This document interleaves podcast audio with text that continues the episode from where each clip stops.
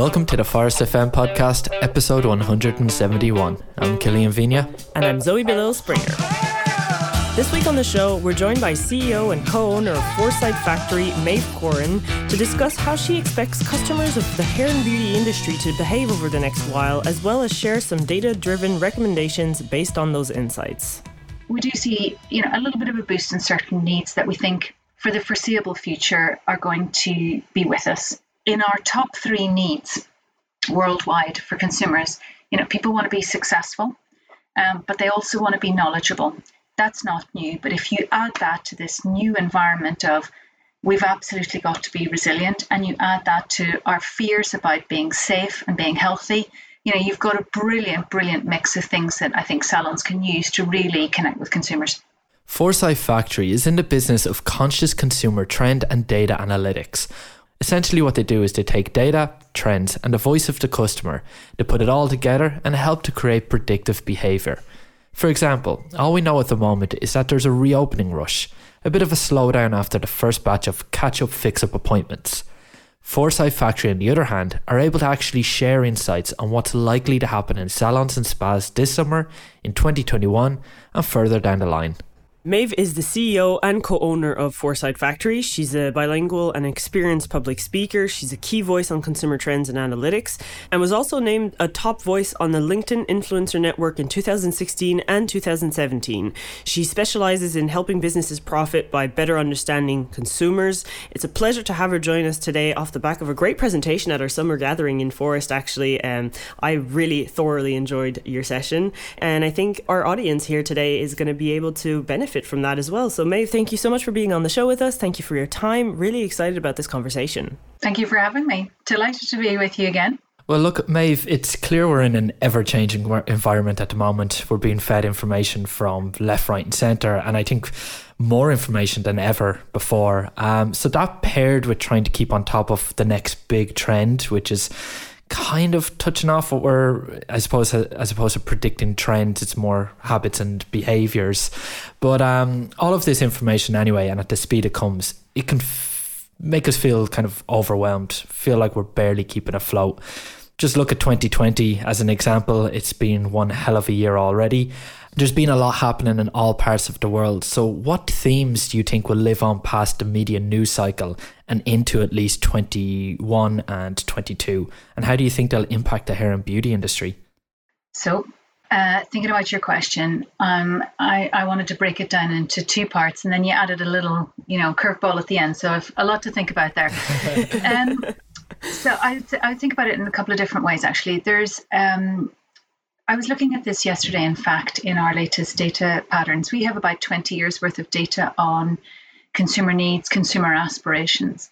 And actually, it's really interesting because if you look at the long arc of change uh, on those things, they remain so relatively um, stable.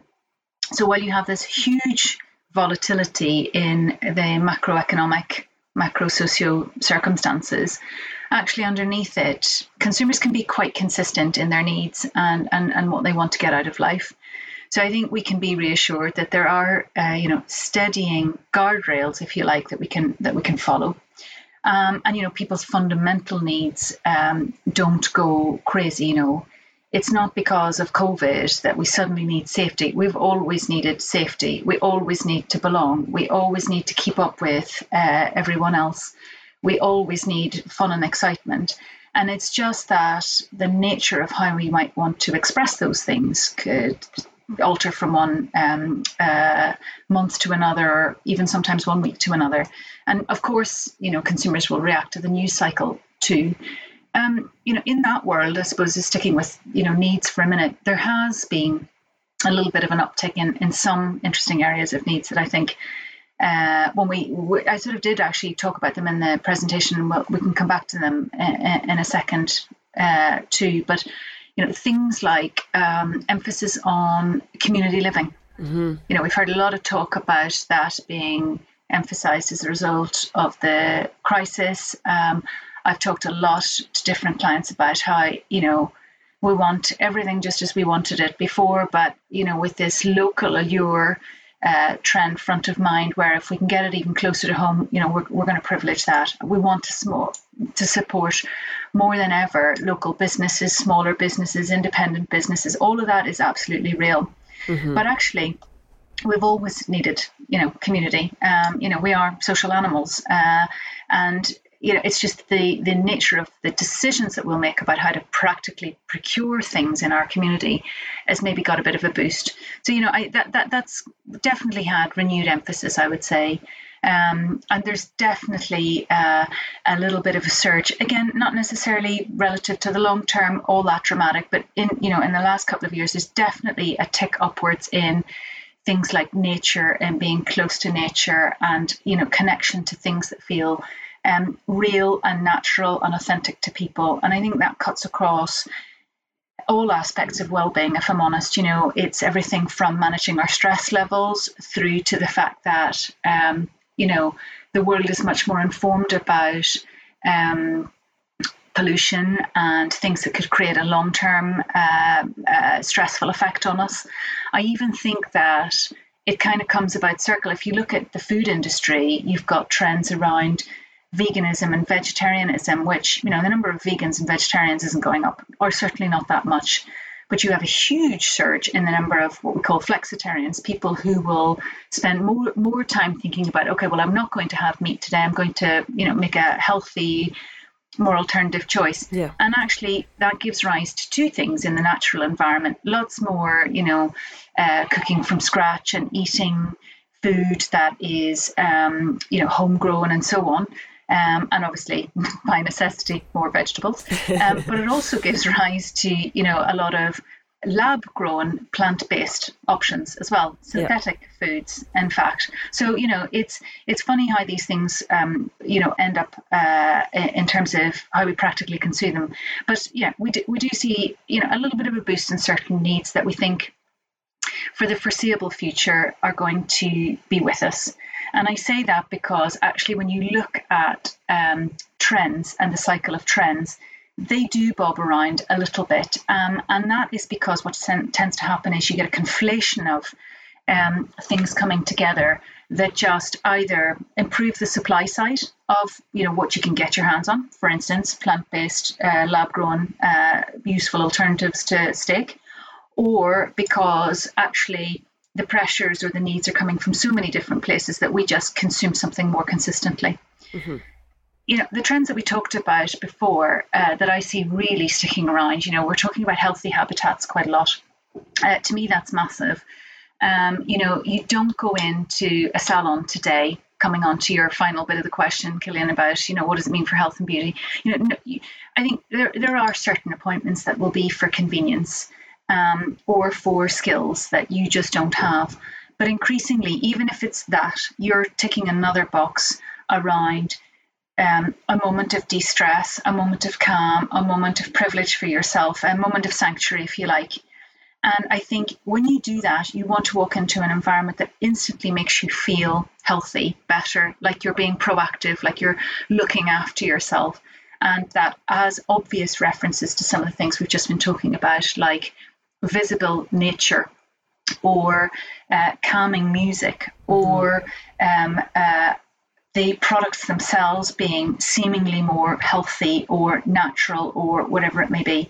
I was going to say, yeah, because there's a huge rise in even vegan products and, and CBD infused health and beauty products as well. Totally. Um, I mean, vegan is just about everywhere. And yeah, absolutely. Health and beauty industry has seen um, a lot of that.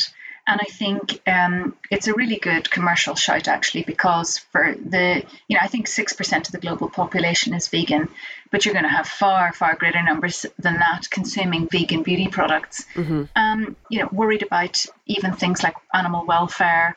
Um, and pollution and non-related, non-vegan issues, but that all sort of congregates in the consumer's mind to want to make that better for the world choice, if you like, because they'll see it as better for them um, so I think that's you know I think that's real. I think that's absolutely uh, uh, here to stay.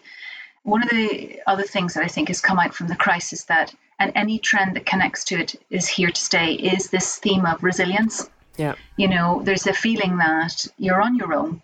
Uh, and, you know, it depends on where you live. uh, and I won't make any political points on their broadcast today. You never know who you could offend. And I'm really good at offending people inadvertently. So let's just stay in safe territory here. But, you know, obviously from one political administration to another, the, the, the crisis has been handled very differently. And no matter how much support has been put in place by the state, there is still an awful lot of emphasis on you figuring out what to do for your own health, your own finances. Um, you know, the system is often creaking at the seams, even when there's a will to, you know, step in and and support uh, people at a very local level. Often the provision just simply isn't there. You know, just take the challenge of PPE, for instance, as, as one that is a real problem for governments worldwide, irrespective of you know their their attitude to supporting consumers. So, you know, that's an issue. Um, and we have a trend that sits alongside that called the naked citizen. And of course, you know, your listeners are probably thinking, you know, naked consumers in their salons. No, it really refers much more to the idea that, you know, you have to be self sufficient mm-hmm. um, and you have to take a proactive attitude to life now. And I do think that this really relates back to health and beauty because one, you know, proactively looking at, uh, after your own health and uh, well-being is a reason to go into salon, and you know that's front of mind. But also um, understanding why you're doing it and what you're doing and the consequences that that's going to have. Also, I think links onto other opportunities. So we talked about things like uh, solutions in mindfulness, um, advice to your health and beauty routine, um, how certain products can make you feel um, and, and help you manage your stress levels, um, and just understanding the health and beauty in the larger context of health and wellness um, and, and proactive looking after yourself for the long run is really great. So, you know, apart from what you actually do with consumers in salon, all the knock on knowledge and support around informing customers, educating customers uh, before, during, after treatments. All of that, I think, is is critical. And actually, I'll shut up in a second. But my last point on this is, in our top three needs worldwide for consumers, you know, people want to be successful. Um, but they also want to be knowledgeable. Mm-hmm. You know, mm-hmm. knowledge and the acquisition of knowledge is incredibly important that's not new. But if you add that to this new environment of we've absolutely got to be resilient, and you add that to our fears about being safe and being healthy, you know, you've got a brilliant, brilliant mix of things that I think salons can use to really connect with consumers. How do you know about which one to I guess tackle first if you want to change something up in your salon? Are you looking at how do you define which is going to last longer or have a better longer lasting impact on your business like say on your bottom line if you change uh, the way that you know what kind of products you have in your salon or something like that so I could attempt a statistical response to that uh, question, but that's a million dollar question, Zoe. and uh, I'm sorry, but I'm not going to do that in a podcast. I'm joking. you know, that'll that'll depend, in all honesty, on individual businesses and the way they've set up and their purpose and so on. Mm-hmm. And you know, it is the sort of thing that, all joking aside, we actually do model. Um, but let's try and have a slightly more practical answer for the purposes of today.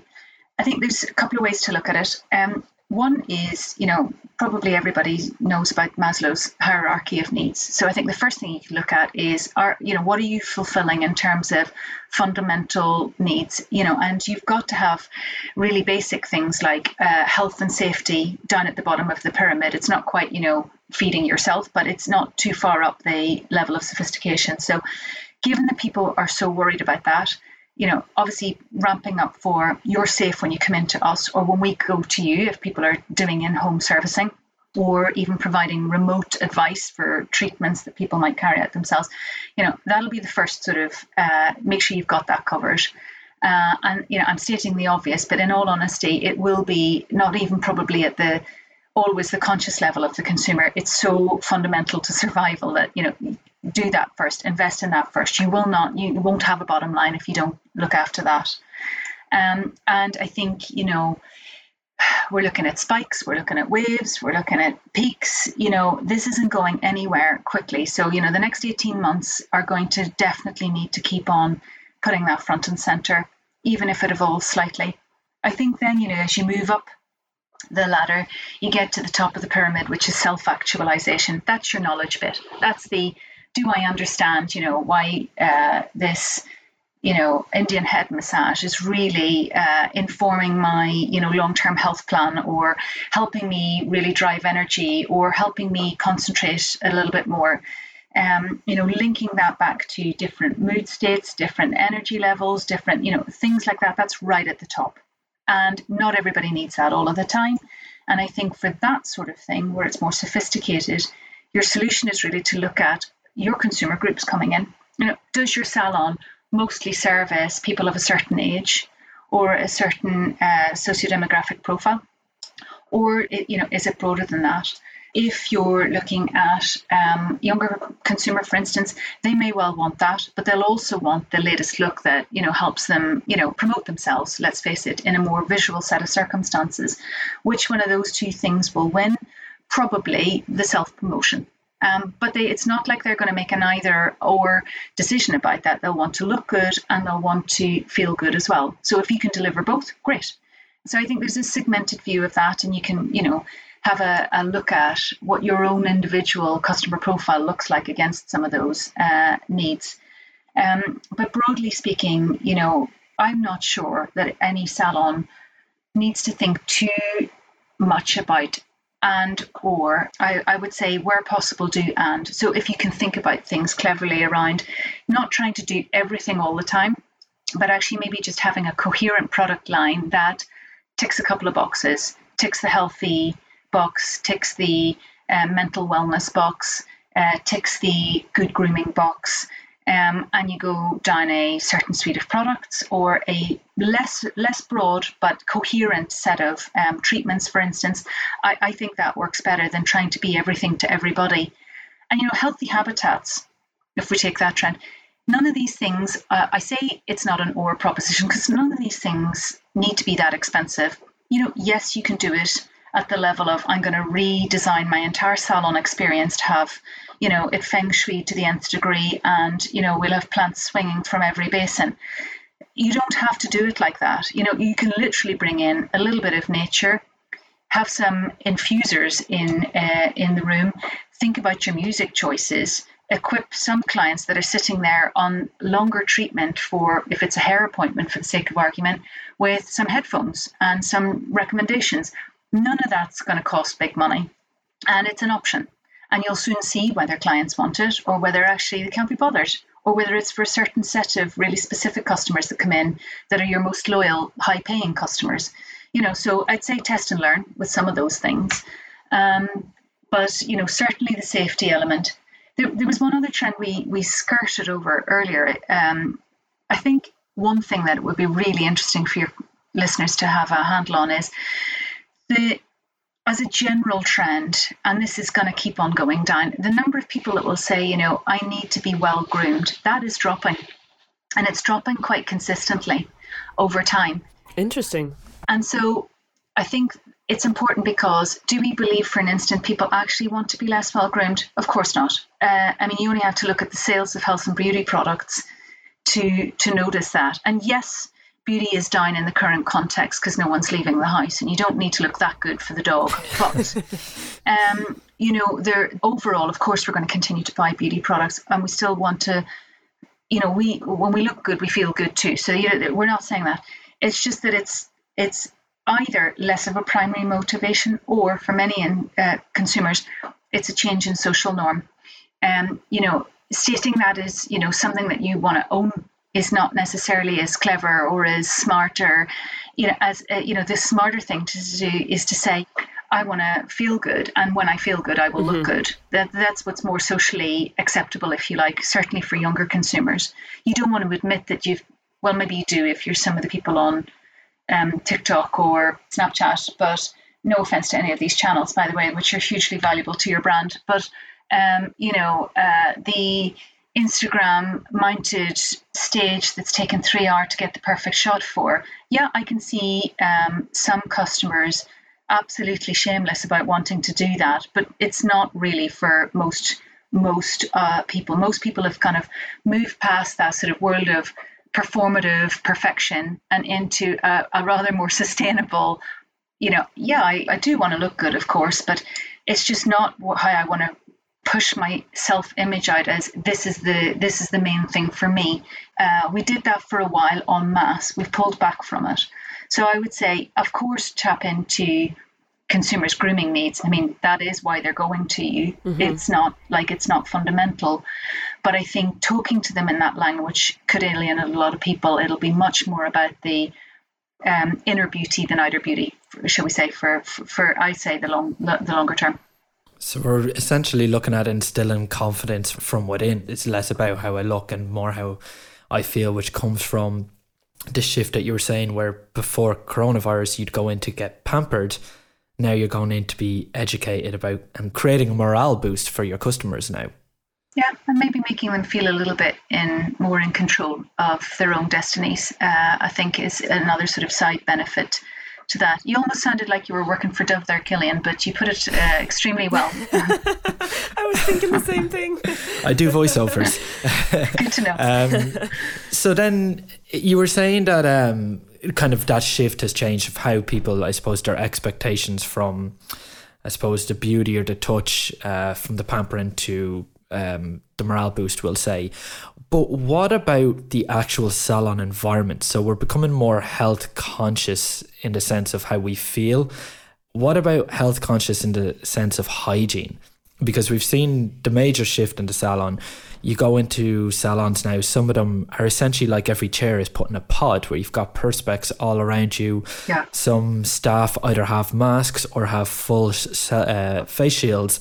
And they're pretty much moving towards being completely contactless, right down to even pre-sending consultation forms. So people have the chance to fill that out on their own phone rather than sharing a device. Pre-charging the cards as well. Yeah exactly. Yeah i've seen a bit of that yeah. So do you think this is also going to be uh, an expectation moving forward? So like for some salons it's pretty much fair to say they almost look like they're clinical walking into. It's like walking into a clinic is that going to be the norm, or do you think that's just something we're going to overcome and then go back to going into an environment that we feel relaxed in? I would have to say the latter. That's not something I can give you uh, the same level of certainty which I've had on all the previous points because you know I've got a long um, uh, trend set mm-hmm. to look at for that. And I can see that over time. And, you know, there's just so much evidence at my fingertips for that. This is obviously something that's very immediate. But my experience, I suppose, in terms of studying humans, which is kind of what I do all day, every day, is that that is definitely a um, an unwelcome barrier to overcome. We need it right now because we feel so unsettled particularly older, more vulnerable consumers by the threat posed in the form of COVID 19. Um, and I think right now we need to see everything that can be done to make that okay. But let's also be clear I think the other reason that is happening is because um, uh, people are worried about getting shutting shut down. Uh, also, you know, the mm-hmm. Irish Times is talking this morning about um, however many pubs are at you know threat of getting closed down again after you know one week of being open because you know they're not following the guidelines. So you know there's a little bit of um, push on that too. And you know of course consumers that's important because consumers are listening to that. And that also sets their expectations. But inevitably um, that's not what consumers really want. They want a human touch. They want a, a, a, relationship. They don't. They don't. They're not going into a clinic. They're not walking into a hospital, for instance, where the threat of infection will always be higher for a longer period of time.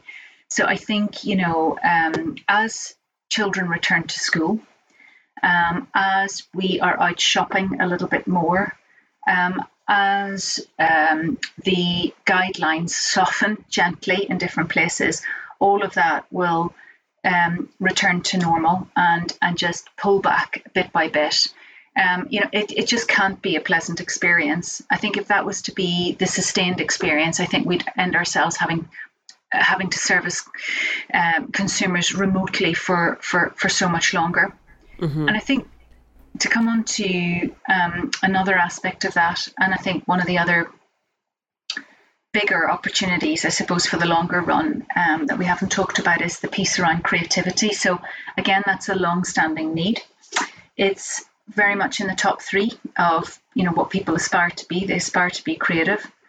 Um, I think that for the immediate, uh, um, uh, and again, this isn't for all consumers, probably more for younger consumers. Um, one of the immediate ways to serve is to help people feel like uh, they're getting creative tips from you. Um, because it does a number of things. It doesn't need to be done in person. Um, you're hitting one of their sort of fundamental needs, and it's much more um, uh, appealing to be able to say that you know you're working on your creativity than you're working on your eyeliner.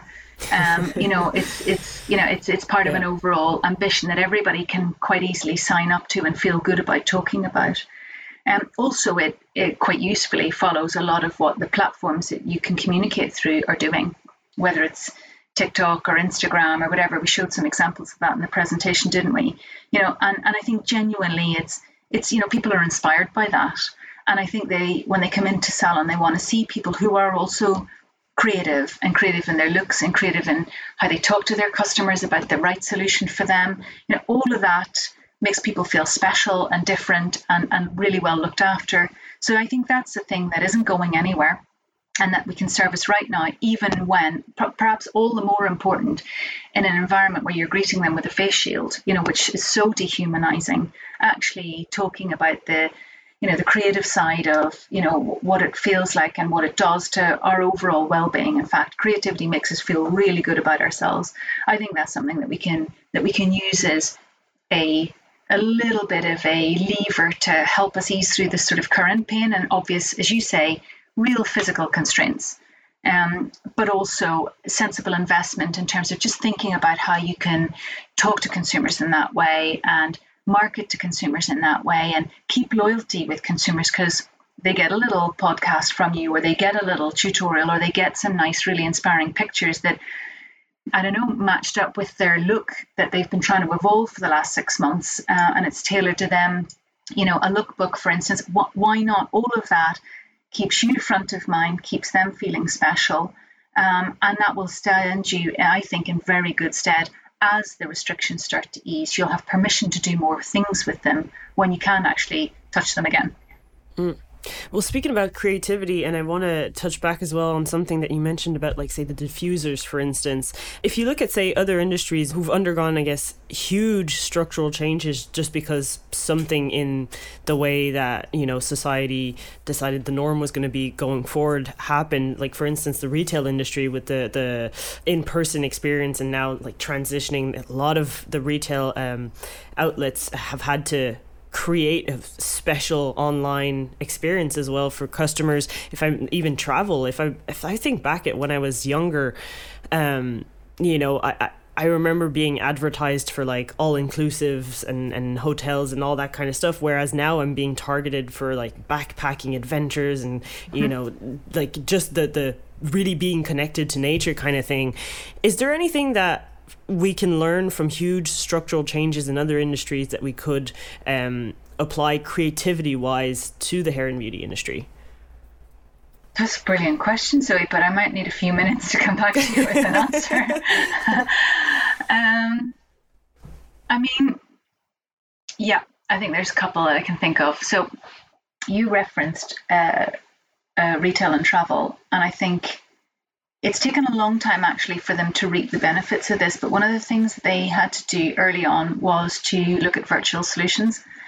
Um, and so, you know, for the sake of argument, modeling a look on yourself uh, remotely. And in fact, to a certain extent, the beauty industry, mostly on the supply side, the big makeup brands have done this quite well, um, have, have had to do. And I think those um, things appeal to consumers a lot. I think what they haven't wanted to do up to now is be bothered to invest too much time in it. Older consumers obviously don't want to play around with filters and things like that as well. But even for younger consumers, you know, it's it's a playful thing. It's not really something that they would have seen as a solution that they go to uh, in place of a physical experience. But actually, it has given rise to, I suppose, a number of different things. Better virtual solutions, first of all more personalized um, uh, solutions um, and consistent communications. So, um, you know, you can, salons do that really well when you come in in person, you know, and I'm always impressed with how therapists and um, practitioners, you know, just, you know, remember everything about your personal life and make you feel so, you know, important in that one moment. I mean, it, that's really, really hard to recreate virtually, but actually doing it through, you know, let's say my my own hairdresser, you know, she's incredibly um, uh, creative and invested, and you know, just so uh, brilliant at doing personalization in person. You know, if she'd sent me a little personal lookbook of do you know what, maybe We've been talking about this look for a little while, and I found these styles, and I wondered whether these would be the ones that we could try the next time you come in. Not only would I love her even more, although that's hard because I love her a lot. Um, and when you're trying to deal with her like mine, you know, it's endless devotion we're talking about here. Um, the challenge is big. But um, I'd probably forward that to a friend and say, you know, you really should go to this salon. You know, this, this is just amazing. So I think that virtual uh, world or that imagining that you're sort of stepping into that world of personalization because online is just, let's face it, it's a less good experience for, for so many industries.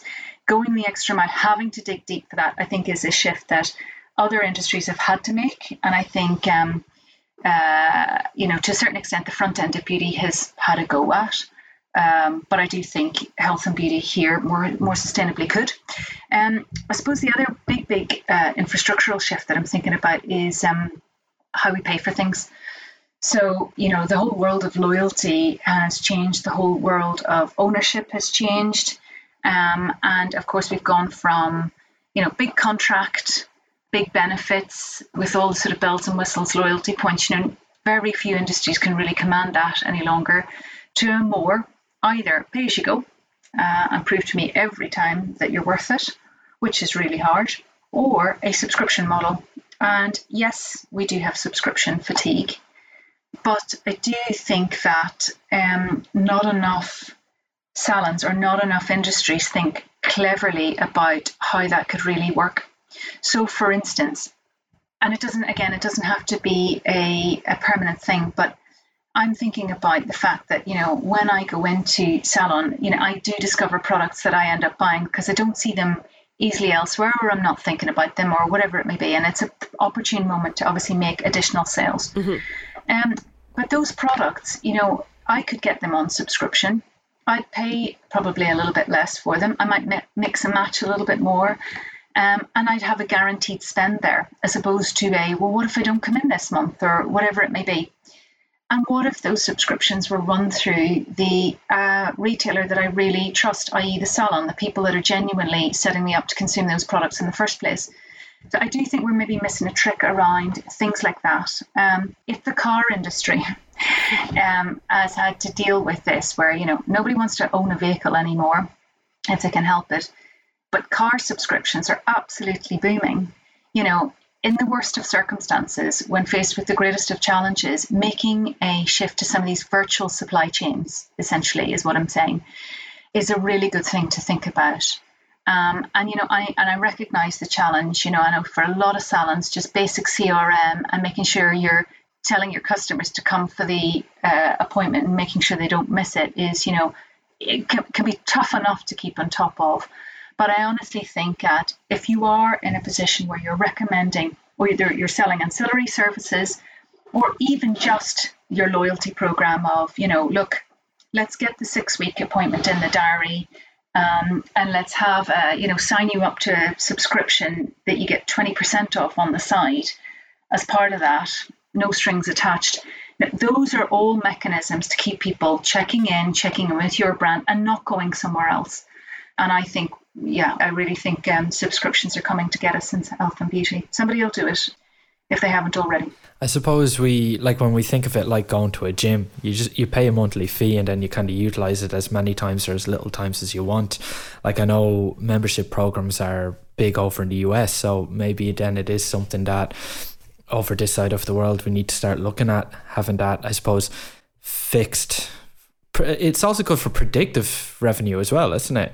you can essentially predict how yeah, much revenue you're going to generate for the next year. So you've got your value of future appointments. Um, yeah, that's actually a really good idea. I mean, I, have I've definitely been targeted for uh, both beauty brands and uh, what was the other one I was thinking of? But certainly the beauty example, where essentially the proposition initially was Yeah, actually, hair and beauty, in fact. So the initial proposition was. Uh, you know, buy into this service, and then there's automatic things that are set up. For instance, we notice you've bought this product twice should we put that on your uh, send you ship it once every six months? Mm, yeah. So I don't have to remember. So there's that side of it. The other side of it was um, you have been buying these um, types of products for curly hair. This is our new alternative. We really like it. You should try it. And if you want to try it in a bundle, um, you know, we'll give you X percent off. And that was a really good deal. So I tried it. And then, of course, what comes back is um, you know, should we again uh, set that up as a recurring uh, product for you? At which point I was like, hang on a minute here, we're getting very overexcited. But that's not the point. I, I consume constri- subscriptions everywhere. My veg box is a subscription. You know, it's everywhere in our media choices, of course, has become default. We're so, what I'm basically saying is, I think where before some consumers and particularly older consumers would have been very wary of a subscription thing, seeing it as quite pushy now I think people think, oh, hang on a minute here, this is really quite convenient, and actually it can be quite personalised to me too. Uh, you know, this is helpful. Mm. Um, you know, I look at my parents, and you know, they now have yeah a whole set of new subscriptions set up because of COVID. So I do I do think there's margin in that. I do think we're missing a trick in that. Imagine the upper hand that a salon has by being able to recommend other products based on mm-hmm. your consultation. Of course. It's not going, you bought this product, so here's similar ones. It's this is what you've the information you've given me based on your consultation form. So every month I can recommend new treatments specific to that. So that's that's definitely an absolute advantage. I mean, Killian, you're, you're you're hitting on something that's really important here as well, which I would say is the value of the consultation. So, you know, how many consultations have you had where the questions are really functional? Mm-hmm. Uh, you know, when was your last appointment? What do you do this? You know, where's what are you unhappy with? Whatever it is. But like, if we felt we had permission, and I think some salons will, you know, if you were asking people about, you know, what their what what uh, this happened to me actually in the past. Uh, there was a local salon um, that used to do this. Ask you, you know, what are they trying, or what are you trying to solve? You know, is it de-stress? Is it whatever? How do you feel today? Um, you know, can I give you a uh, a, a quick massage that is is it mood boosting or stress alleviating or whatever it may be? Um, all those things that basically teach you about people's patterns, how they feel, their um, their their real their real personal clues as to what um, a you need to do on the day but B might want to return to you then with other recommendations. And that could be anything from another product in could be well-being, could be something else, or it could be a piece of content. It could be, you know what, this podcast here about meditation, or it doesn't, you know, it, whatever it is, all of that will drive the bottom line because it just points them back to why you are so central to their lives. Um, and, you know, it might be that some salons, again, obviously this will depend on size and breadth and remit and so on, but the person that's front of house that's managing, you know, customers coming in, going out, you know, capturing little details like that, spending once a month checking in on what you're doing for customers, particularly your, you know, your most regular high value customers, and doing, you know, something, uh, anything. It could be, you know, it could be a personal note through to a link that you send to a lot of people on, you know, through your uh, uh, CRM system. However light touch or more involved you want it to be, but there's just so many ways to do that and to touch in on that consultative, personalized connection. Mm-hmm. And so all the more important when, you know, as you say, the physical constraints are there. Well, yeah, and also even just like thinking about the shift to remote work, a lot of people are now working from home and realizing that either they enjoy it or they don't necessarily see a need to go back into the office, and then you're missing that whole travel bit. So between you know going, leaving the office and going home, you know, to have an appointment, it's easy to just go out and stop by, but um, there's a lot that's changing and even the the um, I suppose the dynamic of even booking an appointment and when you do it and, and, and what kind of area and stuff.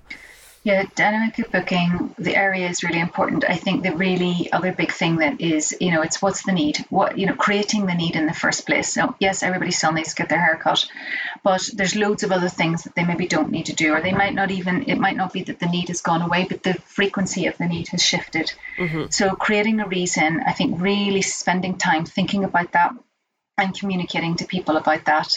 Um, yeah, super important just to get us back on track. You know, I think once we're back on track, um, we can maybe move on to uh, some other things, but that real, you know, Uh, you know, I think we talked about those fundamental needs quite a lot before. You know, it's not it's not quite as focused on the convenience now. It's going to be a little bit more about looking after yourself or whatever the reason is or whatever we think it is for your local customers or your however your customer base pans out. And you know, it, it, you don't necessarily have to do it for every individual customer. Of course, you could pick a reason that you know just works really well for I don't know, a new treatment that your salon particularly wants to try. It, it doesn't really matter, just as long as you give people a reason and you know it won't necessarily happen by itself in their heads. Well, Meabh, I could continue this conversation for hours. You have such an interesting brain. um, if people want to follow up with you, or even, you know, I'm pretty sure you have a blog, uh, look at some of the articles that you have, how can they either, you know, connect with you on social media or, or with Foresight Factory um, or have a look at your, your insights that you publish? Well, uh, it's very kind of you to be nice about my brain, which is mostly confused and frenzied. Um, but uh, you know, I, I, I, try to hide that. Uh, it usually uh, catches up on me. Um, probably, uh, yeah. I mean, Foresight Factory is a website, foresightfactory.co, but also on LinkedIn. I post stuff on LinkedIn mostly, um, and um, they uh, grabbed me as one of their influencers a long time ago. And because I don't know if this is an Irish thing, you know, the guilt of like letting them down means that I actually have to go back and write the articles and do what I told them I'd do whenever it was. I do, we, you know, we do, and we put some of our it's not really it's absolutely not about me. It's um you know when we've got nice new insights to share or some new theme work that we've done or trends that we've got we, we always post some snippets on there. So there's always a bit of free stuff to glean from that. Um so yeah look for me on on linkedin.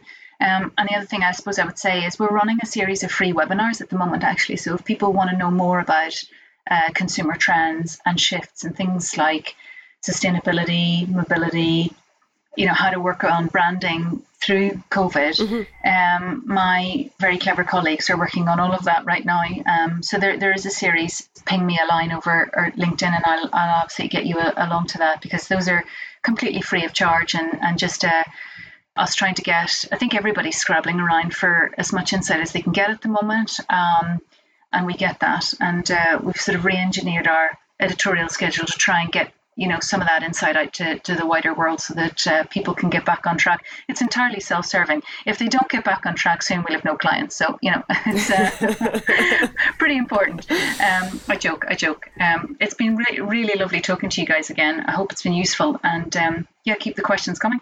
No, it's been excellent, and we'll for sure link to those webinars because that sounds like something that would be of great resource for our listeners. So, thanks so much for joining us, Meabh. Thank you both. Have a great rest of your day. We know navigating the new normal isn't easy, and we want to help you reopen strong. That's why we've a variety of business resources updated regularly with information and content specific to your country. Watch, read, and learn from other salon owners and business professionals. Keep up to date with government guidelines and information on available grants with the Back in Business with Phorest resource page and reopening pack at phorest.com forward slash C19. Don't forget all of our other free resources, including the Phorest Academy Learning Portal, our Help Juice pages, the Phorest blog and podcast, and our multiple on demand webinar recordings at phorest.com forward slash resources. Back in Business with Phorest, getting ready for your safe, strong, and successful salon reopening one step at a time. Now we're going to kick off the Inside Phorest segment and we're going to start it with the Phorest Academy courses. So we still have the webinar recording of the reopening Get Your Salon Back in Business course. In that we have Rachel, one of our online instructors, talking about new salon forms and reopening policies, enabling your online bookings, automating your salon communication, and setting up a safe and assuring salon messaging. I highly recommend checking out that webinar for anyone that is still going through the reopening phases. The next Phorest Academy course we have is a brand new course, only just gone live, and it's Reports Tracking Your Salon Success. So, this course is only about 20 minutes long, and the course will help you understand what your business numbers are telling you. You'll monitor your salon's health with our key daily business and feature reports. You'll learn how to automate sending daily, weekly, and monthly reports to you and key players in your team. And finally, it'll show you how to plan out your salon success journey more effectively with our key salon reports. So, for anyone that loves numbers or hates numbers, this is actually designed for both. So, this course helps you break it down by offering key salon reports and shows you each and every step of it. And then the next course, which is, and I feel like saying an old course at this stage, but it's only actually out a month, it's the scheduling staff rosters. So that is based off the new staff rosters feature. If you haven't used that feature yet, your screen probably looks completely different. So I recommend checking out that course. It's only a 15 minute self taught one and it'll get you up to speed with that new feature within just a few minutes. As always, if you have any queries or need help accessing the courses, please email phorestacademy at phorest.com. And on the product side of things, I guess, uh, without spoiling the next Inside Phorest episode that we'll have uh, at the end of July, your new Prepare and Protect tool is ready. So you can pre send for Phorest clients, you can pre send consultation forms and disclaimers to clients, uh, get all the information you need to prepare for their appointment before they arrive in your salon. This is done by using Phorest Go on your tablet, your phone. You send the form to any device at any time, and then you let your relevant team member review and accept on their own phone. It couldn't be easier or safer, which was of course, one of the big uh, concerns and trends that we were talking about earlier. So, other benefits include integrated client records, um, consult and confirm pre appointment. It's clean, it's safe, it's hygienic. Uh, you can protect your salon staff and clients in terms of, you know, um, addressing all the risks and stuff. Uh, and then, of course, it's also GDPR compliant, which means, you know, all forms are safe and secure.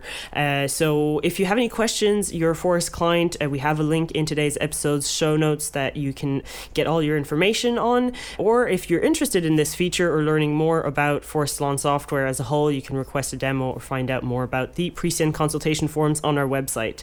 One last thing before we sign off uh, don't forget to head over to phorest.com forward slash FM and subscribe to the show's email newsletter, which will enable you to get all the updates and the guests' downloadable content and resources delivered straight to your inbox weekly on Wednesdays.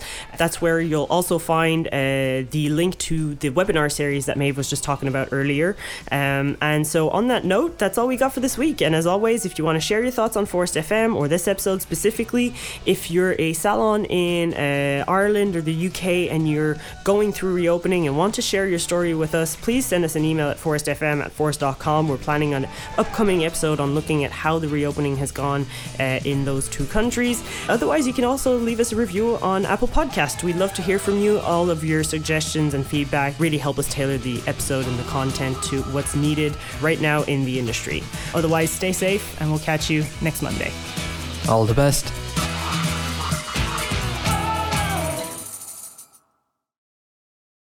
This episode was edited and mixed by Audio Z. Great music makes great moments. Montreal's cutting edge post production studio for creative minds looking to have their vision professionally produced and mixed.